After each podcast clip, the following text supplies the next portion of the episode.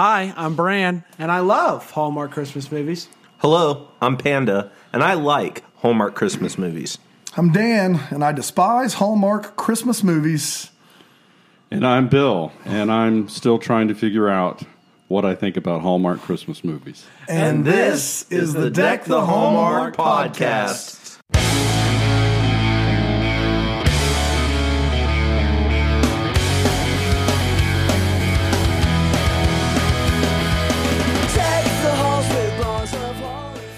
Oh, guys, it's so good to be back. Hey, how's it going? It's going great. It feels like we just recorded two episodes, and we're recording a third one right now. This episode, I believe, is airing on Black Friday. It is. So, guys, what's your favorite Black Friday story? I sleep in every Black Friday. I do, too. I don't ever go shop for any reason. I get great deals on DVDs at 6 o'clock at night on Black Friday. Now, a DVD, kids, is a disc. It's a circular-shaped thing that you actually would put in a player and to play a movie, and it worked every time, internet or no internet. A digital video recorder, DVR. DVR. Yeah. I don't feel like that's accurate. Not what a DVD player... No? What it's not important. What are you? What are you? It's great to be here for another episode. This is the last episode of the week, but guess what? We're coming back with a whole slew of episodes next week. So get ready for that because currently we're in a bunker somewhere watching nonstop Hallmark Christmas movies because they're making us this week. It is. It's one a night, and it's been brutal so far, and we have to record 7 podcasts this Sunday. I went down to Florida to see my family. Haven't seen them. It's just you've just been locked in a room doing the old Hallmark. I'll see you guys in the new year. Thanks for the response we've gotten so far. Thanks for rating and reviewing us. But we are really super excited about our premier sponsor, the American Leprosy Mission. They're housed in our hometown of Greenville, South Carolina, but they make an impact globally around the world. Every 2 minutes, someone's diagnosed with leprosy, and for us to have a very small part in helping cure that disease has been awesome. And Bill, who sold himself short in the intro, is actually the head of the American Leprosy Mission, and he's kind enough to join us on our little podcast. Bill, tell us more about yourself and about the ALM. American Leprosy Missions. Well, I'm the CEO of this organization, which has been around since 1906, and it's all about trying to bring hope and dignity to people around the world who are still devastated by a disease, leprosy, which does exist and still destroys lives. And so we still work to both cure the medical aspects of that disease and also to ensure that people make it back into their families and they find hope and they discover the miracle of being healed, which sounds very Christmassy, I think, and that's what we're about. It really does. And so that's what your listeners can do. They can help make miracles possible. We have a Christmas catalog linked to off of your webpage, and that'll help people find a way to support our work. Go ahead. Now, quickly, Dan said it a little bit, but a lot of people, including myself, didn't really realize that leprosy was still such a big deal. Share a little bit more about that. Like, how big of a deal is this still today? Well, leprosy affects there's 5 to 7 million people around the world who have a disability from leprosy. They live with it every day. Every year, there are 300,000 people who get diagnosed, and there are hundreds of thousands of people who won't get diagnosed because there's still a fear around leprosy in parts of the world. So it's still a big deal. If to put it in perspective, in the United States, a devastating disease like breast cancer, there'll be about 200 to 250,000 cases diagnosed. Right. And so leprosy is that many cases and more. If that helps put it in perspective, it affects a lot of people around the world. Well, and a lot of people just think, like you said, Bill, leprosy is a thing of the past or it's been cured. And that's just fundamentally not accurate. And what you can do is you can go to deckthehallmark.com. You can click on the link for American Leprosy Mission. You want to do something great this holiday season. You want to give above and beyond and go and do something nice for somebody else. This is the way to do it. We appreciate your support in this. And here's the thing. You thought Bill was just here to give a spiel about the American Leprosy Mission. No. Bill Simmons has watched a Godwink's Christmas, and he's joining us for the entire episode. Bill, how thrilled are you? I am pretty excited, I've got to admit. Hey, Bill said, can you guys talk about this throughout the rest of the season? We said no. And he said, but I'll talk about Godwink Christmas. And we said yes. We're all in. you're in. It is a Godwink Christmas that we're talking about today. It is a movie that there's been much buzz about. It's been one of those. There's a few movies on the list this year that every time we show people the list, this is one of the ones that gets brought up as what is this even? What does it mean? What is it about? And we're about to tell you. A Godwink Christmas originally aired on November 18th, 2018, and it went a little something like this. Paula is an antique appraiser whose Aunt Jane is trying to convince her to come visit her at Christmas time in Nantucket. Paula has a boyfriend named Daniel who's all business and puts alarm clocks on during coffee dates with Paula because homeboy's gotta work. At dinner, surrounded by family, he asks her to marry him, and she's like, yes, while shaking her head no, which I feel like's a dead giveaway. She calls up her aunt crying, but not happy tears, as she says. They're not happy tears. She really doesn't want to marry this dude, so she agrees to go visit her Aunt Jane. And right when she lands in Nantucket, Aunt Jane hands her another plane ticket and says, we're going to Martha's Vineyard. Can I see you? Bye. I can't go. Just get there. And it's there that we meet Gary, G-E-R-Y, a young fella who bought an inn and really likes to decorate for Christmas. He brings Paula into town, and they really begin to hit it off because they both like taking old things and making them new again. She goes antiquing. And just like that, she's back on a plane, except she's not. Due to fog, her flight can't take off. And wouldn't you know it, a room opened up at Gary Jerry's Inn. Gary gets an idea of how to make the big festival even more festive and classic. Homemade Christmas ornaments. Gary and Paula begin to open up to one another, and she shares stories of her Christmas past and her mother who has passed away, and they really begin talking and taking a liking to one another. As Paula goes into to Gary's office to print something off, she sees a Currier and Ives print. Very similar to one that she saw earlier in the movie at an antique store in town. So she's in Nantucket, and she talks to she's back in Nantucket, and she talks to Aunt Jane about how she really likes this guy that she just met. So what should she do? Just call it the engagement, most likely. But because her surprises are in Nantucket, icky Daniel. He's there. He said, "I'm here, and let's hang out." Except he's not going to hang out. He's just going to be on the phone the whole time. It's just a big mess. Back at the vineyard. Gary received a mysterious gift. Inside the gift was the print of the Currier and Ives that she saw at the antique store. And she's like, well, where'd this come from? I don't know, but maybe we'll find out. While out on the famous Nantucket Christmas stroll, Daniel notices that Paula isn't wearing her engagement ring. That doesn't go over well, and he leaves town immediately. Gary calls Paula up. Sorry, we're getting there. Gary calls Paula up when he finds out that it was her that bought the gift as she's about to board the plane to go home, and he's like, just stay right there. And she's like, hurry up, even though she's already missing the flight, but whatever. So homeboy gets off the plane, and it's like, hey, I used to be married, but things didn't work out because I wanted to move to the vineyard, and she was a big city girl, and so you know that's not going to work out. So bam, Quitsville. But she's like, listen, I'm engaged. So he's like, okay, go do that. And you think, oh, okay, that's the end of the movie, except it's not. Guess what? Here we go. She goes to visit Daniel in his office. He takes a phone call instead of talking to her, and so she puts the ring on his desk and walks out. See ya, Daniel. So she heads back to Nantucket to spend Christmas with Aunt Jane, and right when she gets off the plane, she says, let's go to the vineyard. And so they get on another plane to go to the vineyard, and I feel like they should have just got tickets to the vineyard, cut out the middleman. Save you a step. Unbelievable. So Paula goes they get in a cab. They're on their way into town for the festival. Cab breaks down, and Paul's like, I'm going to go to town or something. And so guess who's waiting for her in town? Gary. She tells him that she broke off the engagement despite there being only a couple minutes left in this movie. We get an almost kiss out of nowhere. You didn't even see it coming because the cab shows up Hong Kong. Aunt Jane comes out with every other important character in this movie, and it's like, listen, when God's been winking at two people the way that he's been winking at you two, how could we not notice and intervene? So they nudge him into meeting that evening. They kiss. Fade to black.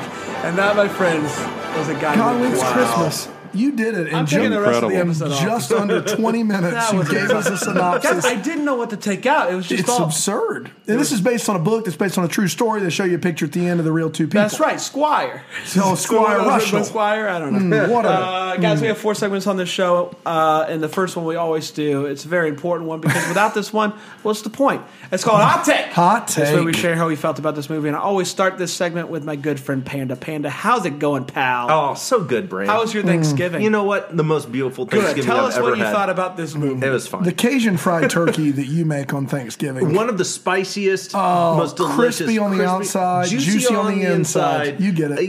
You want to slap your mama. The first year that you did it, you had the big fire. Yep. Oof. It was not good. We don't talk about the fire. We don't. The movie was only okay. You liked it, is what you're saying. I liked it. Yeah. It was fine. But it was fine until the final scene, which to me, it just derails. It goes off the rails hard in this film. But yeah, it's fine. Now, I know that I wrote a very long synopsis for this movie, but if you can believe it or not, I fell asleep multiple times through this movie. Did you really? I was like, oh my God. But was that because you're watching 100 at a time? Or? Yeah, it was the second of a night, but it was late. And this is a true story. I was using the DVR, and for some reason... It cut off randomly, like something messed up, and it was late at night. And I was like, whatever, I'm just gonna go to sleep, and I finished it in the morning, and it was a lot better in the morning. But anyways, all that to say, it was fine, but it was just there was so much about this movie. That I was like, this is such an unnecessary thing that's happening. So it's just okay for me, and that's just the way that I feel. Bill? Oh well, wow. You know, really, the thing for me is I have to say one thing. That is that this was my first Hallmark Christmas movie ever. Wow. Oh, my God. Welcome aboard, Bill. So not having any other context. You've heard a lot about them. Yeah. I haven't. Having no context, I am still in a state of shock from... Just absolute Christmas decoration overload. That's right. There's more Christmas decorations than the Biltmore in this one film. You get numb to it. And I'm still trying to get over that. So I watched the movie. I didn't hate it. Okay. But I mostly remember... The decorations. That's the signs of a good Hallmark movie. In all honesty, you just remember the decorations. Now, let me ask: as this is your first one, are you going to go back for more? I'll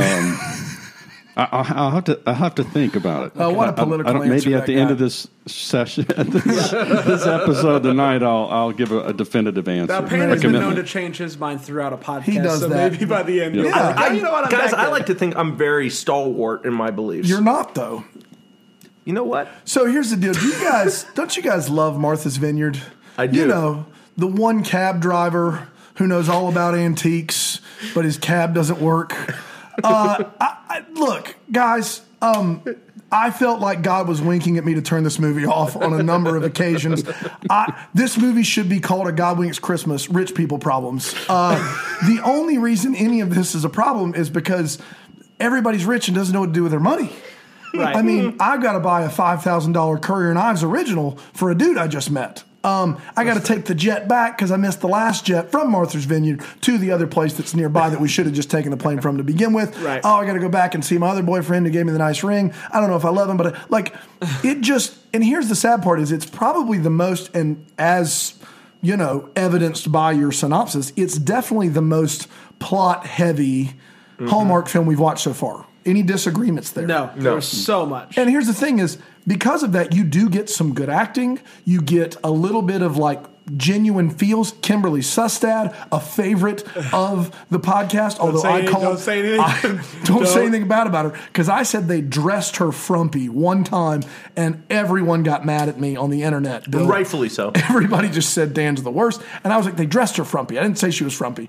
I don't think she's for me, necessarily. But I do feel like there are things about this movie you could recommend, considering some of the other just schlock we've watched. But it just got in its own way a number of times, specifically with the God-winking gambit, I think, which is one of the worst ideas for a movie. And I know it's a book series, and so I'm sorry, Squire Rushnell. I'm sure you're a regular Harper Lee, but it just wasn't for me. Yep, absolutely. Yeah. All right, it's time for All the Feels. The part of the show where we talk about what gave us those feels. I'm about to sneeze, and so I'm going to kick it to Panda.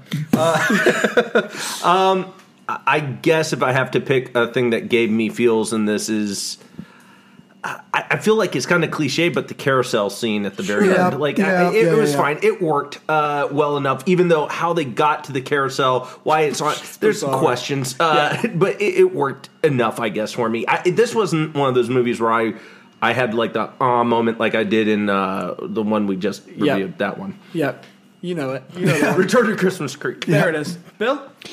Well, I entertained myself by tracking some words, and I'm going to give you a few. So holiday was used 10 times. Homemade, homemade twice, traditions 4 times, handmade, tree lighting 3 times, winter wonderland, old-fashioned, reindeer, Santa. But Christmas was used 50 times on the nose in this movie, which I thought was impressive and maybe a little bit intentional that it was 50 on the nose. Wow. So I'm not sure what all that means, but...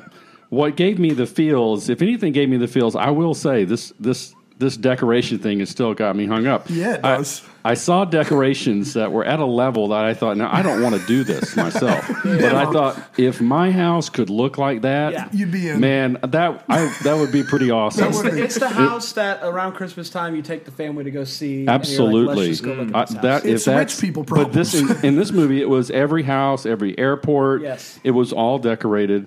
But I think that I would say, if my house was like that, that would be. My house is not decorated like that, but if it was, I mean, it gives you the feeling. Dare to dream, Belle. One day. Dare to dream. No, I've always been a big fan of Christmas decorations if I don't have to put them up myself and somebody does them for me.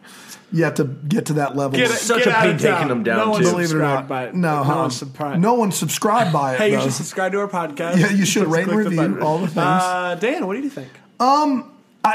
Look, it's an old-timey carousel, and they're on it at the end. I get it, okay? Like, I'm not going to take that away.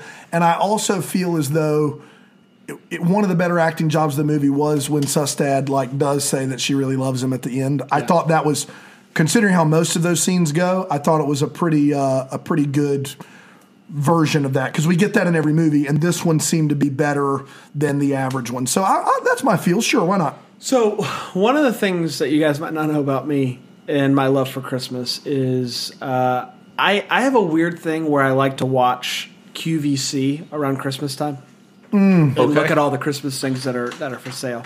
And one of the things is they do a lot on QVC. Or now, QVC, kids, is a shopping channel. Now, you know how Amazon, you can go on 24 hours a day. With QVC, you get to watch one thing at a time being advertised for you. You call a phone number, and you order that one thing. Lots of times they have this guy named Thomas Kinkade. Yeah, they do. And he shows off these paintings. And for whatever reason, Christmas paintings have always given me feels. Yep. And so seeing these old Currier and Ives paintings or pictures or portraits or whatever gave me Christmas feels. Seeing 2 of them in one movie, I dug it. It gave me Christmas feels, and it made me want to turn on some QVC. How did you feel about the fact that the guy confesses that he literally has uprooted and changed his entire life, and it leads to the divorce of him and his wife over what amounts to a Thomas Kinkade painting that gave him feels to move to a small town? Mm. Yeah, that was tough. He seems like a winner.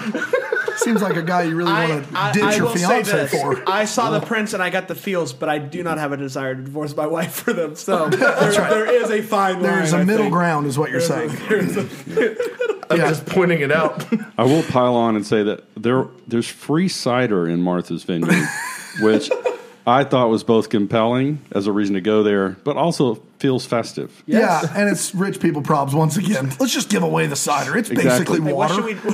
This is not a business venture. It's time for Wait What One. This movie made us go, wait, what just happened? I'm going to start with you, Dan. Okay, I've got so many, and I'll try to narrow it down and just chime in with you guys. Let's just follow the rules first. Okay. Let's do 2. I'm a rebel, Bran. And this is a big one, and it's overarching. And really, this movie, at the end of the day, has a very big determinism versus free will theological argument in it. And I hate that that's a thing I had to say on a podcast about a Hallmark movie. But is God winking at us, or is Kathy Lee Gifford pulling all the strings? Right. Maybe she's God. Okay. All right. Tossing it out there. Okay. What if they go meta? In the words of the great philosopher Ariana Grande, God is a woman. If in the words of the famous philosopher Joan Osborne, what if God were one of us? What if God were one of us? Just a slob like one of us. So here's the deal. the whole movie. It's like, maybe God's winking at you. You know, maybe this is his way of telling you to move. No, no, no. It was Kathy Lee Gifford, apparently, with her friend in Martha's Vineyard. Martha's Vineyard. Go to Martha's Vineyard. You won't regret it. Martha's cider everywhere, every corner. You just free cider. Martha's Vineyard. Her friend there and her have determined that Paula is right for this dude who left his wife for the painting. And so they have decided to create a series of events all to look like God is winking, but really they're pulling all the strings to get these two guys, these two kids together. And that is a really weird thing to have happened at the end of this movie for me. Like, it was a big, massive wait, what? I want to chime in real quick because we will get the emails on this. Dan, his wife left him. That's what I was going to say. I'll back you up there. Like, yeah. And it was after he decided to move because of the Currier and Ives. Listen, we just no. Thank you so much. Please don't email us on that one. I appreciate that. Dan didn't watch. Yeah, send your hate mail to me. I did watch. There's just a lot of details to keep up with. And a God Winks Christmas. I'm not done. That was my first one. Now, there are a bunch more. Having said that, Paula is supposed to be a very famous or at least successful antiquer, correct? Correct. She gets paid really good money because she's a professional, like, an appraiser. Knower of antiques. Like, can look at something and identify it right away. That's right. And she goes into this antique shop in Martha's Vineyard, and she finds the Currier and Ives print, and she's like, is this an original? Is it a print? And the girl who's working the antique shop, she is selling it, and so I can't give her a hard time because she doesn't know what she's talking about. But Paula's expert advice, this is her wind up the pitch. This is the one thing you – look, as a professional – this is my only I could give you this advice because I'm a pro when it comes to antiques. Check it out before you put a price tag on it. Yeah. Check it out before you put a price tag on it. It's reasonable. Yeah. That seems like something that every antique shop owner does with everything. There is no world where that is that's expert advice of any kind. And hey, you want to check out this print? Nah. No. Put it for $10. I got a Babe Ruth card. $1. It's $1. That's not a thing that happens. You don't make money that way. Right. That's probably why she's selling it. That's right. I got a used Coke can. $50,000. Bubblegum from Sam Spencer. $10. I've got many more, but that's it right now. Panda, what you got? I want to point out just one of the scenes where they're making homemade crafts, and the lady takes a pine cone and puts it in a mason jar, and he goes, "What's that?" And she goes, "It's a snow globe." No, it's not. That's not a snow globe. It's a pine cone. Can we camp out on the crafts for a second, though? Look. None of us in here. Are you a craftsman, Bill, by any chance? Not a Christmas craftsman. No. All of us could have made those stars. They're just wooden sticks. You just glue the points together. It's not rocket science. I think you don't want dried out wood. I think that was what they were missing. They kept going. I do that same thing completely with dried sticks that you're going to snap in half. They kept just going. Oh, these stars are so hard. It's the same thing I do it's the same thing I do every time I have a stirrer from Starbucks. I play with it and I make it into things. That's what they were doing. Yeah, but they couldn't make a star.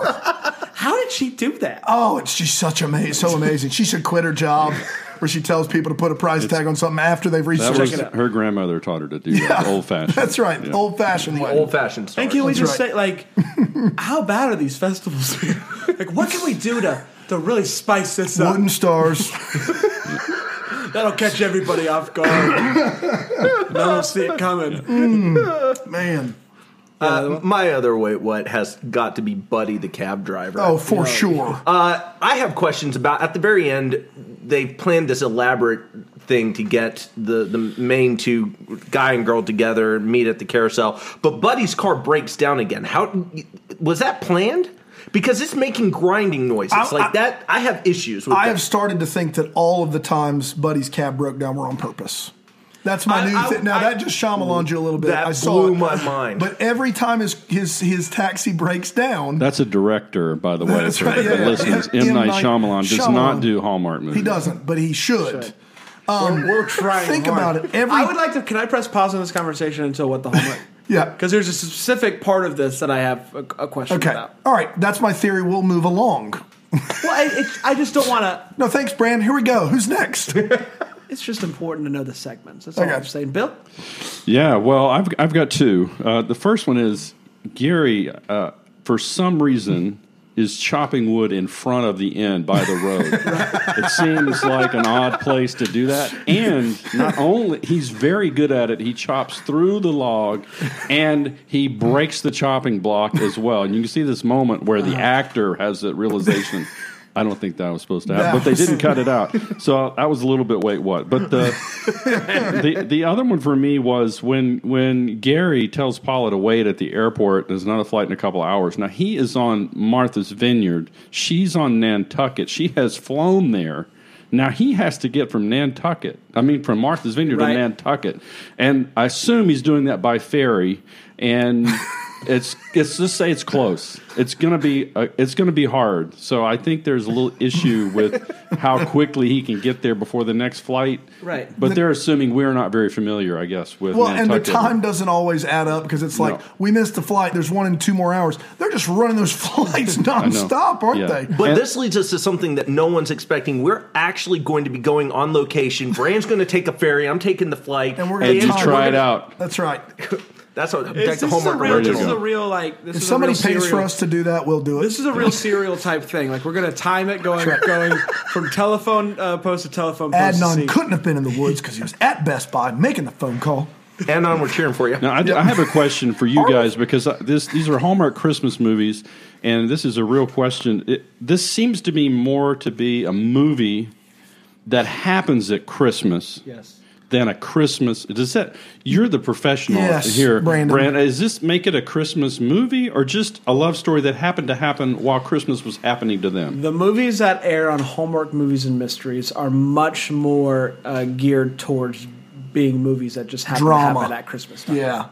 Whereas the Hallmark Channel movies, sometimes that's still the vibe, but it's definitely more over the top. Christmas. Which is weird because in Martha's Vineyard there would have been plenty of snow, and so this is one where the snow did not feel out of place, unlike Christmas at Graceland. Right. Mounds of snow in Memphis.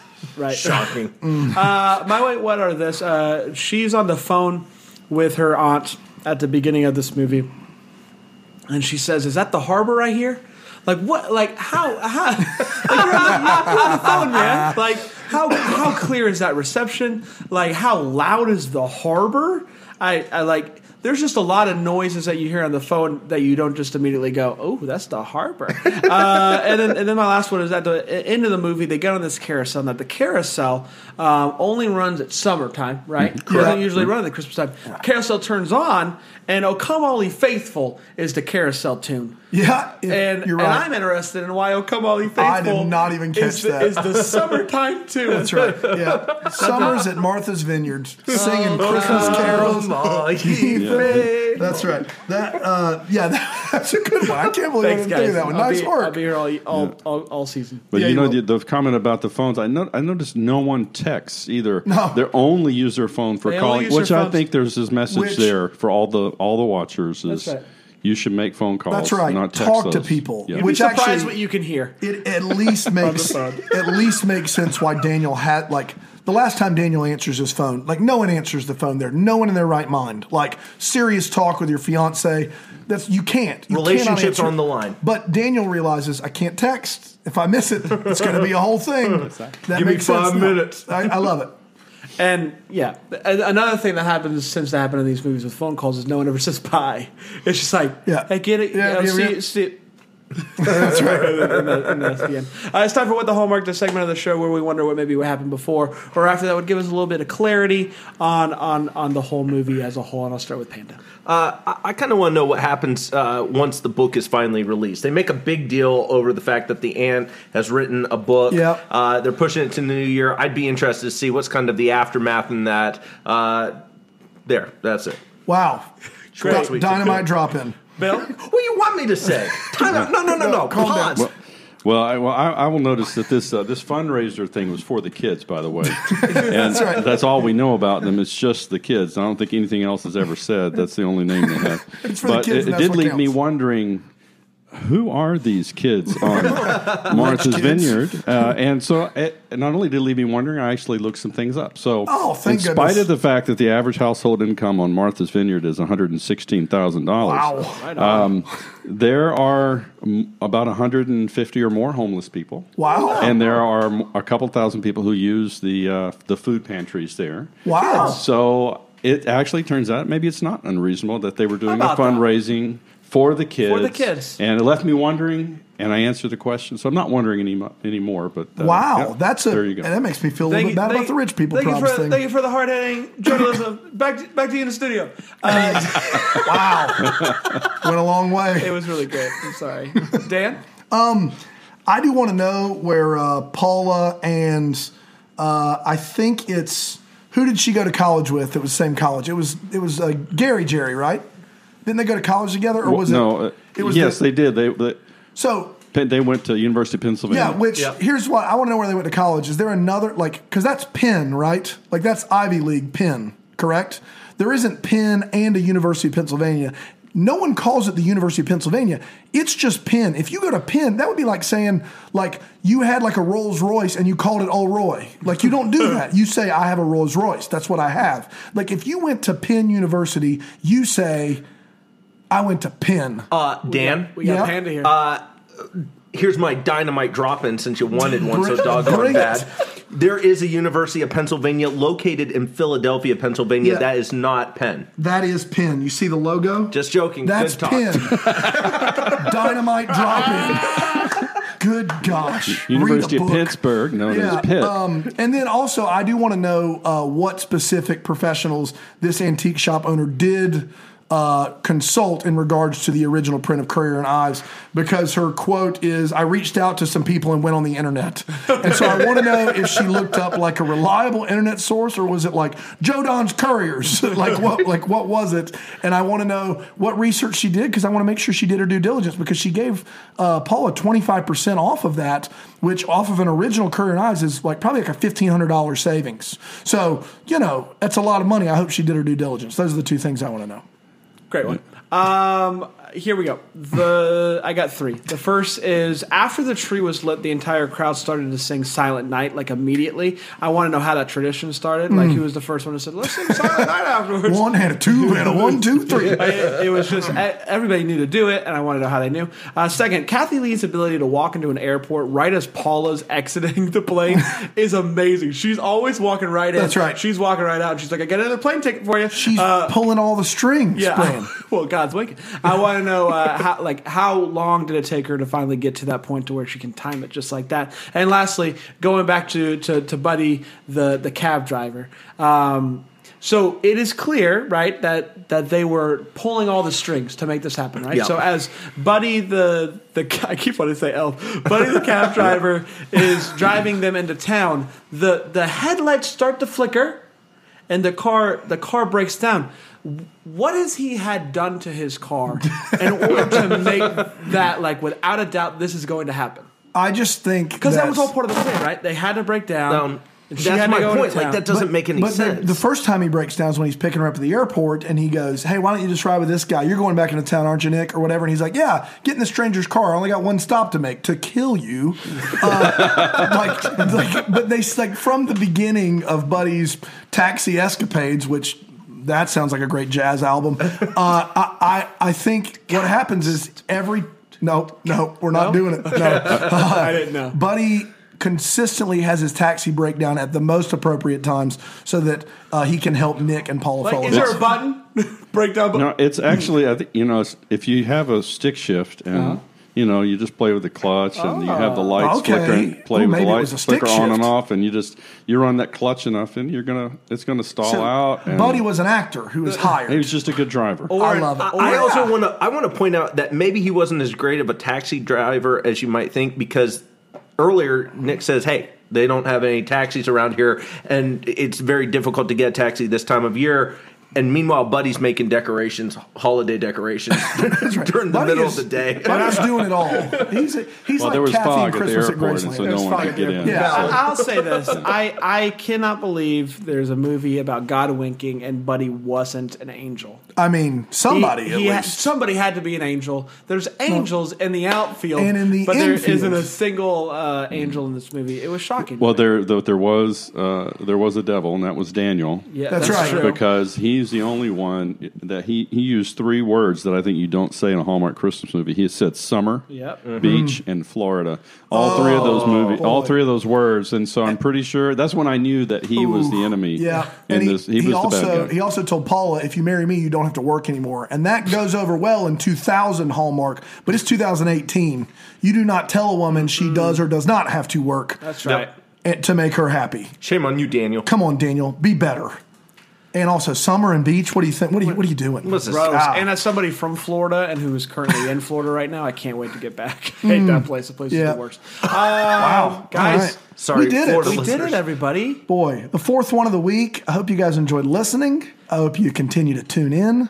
And hang out with us next week, where there will be, I think, somewhere between 5 and 7 episodes, and 700 episodes coming up next week. I have a challenge to leave before you go off. My challenge to your audience is: since Christmas was used 50 times in this movie, could we get 50 of your listeners to go on the website and let's do 50 gifts for people who need hope. That would do justice to Godwink Christmas. 50 miracles. Guys, 50 of you. This is from the CEO of the American Leprosy Mission.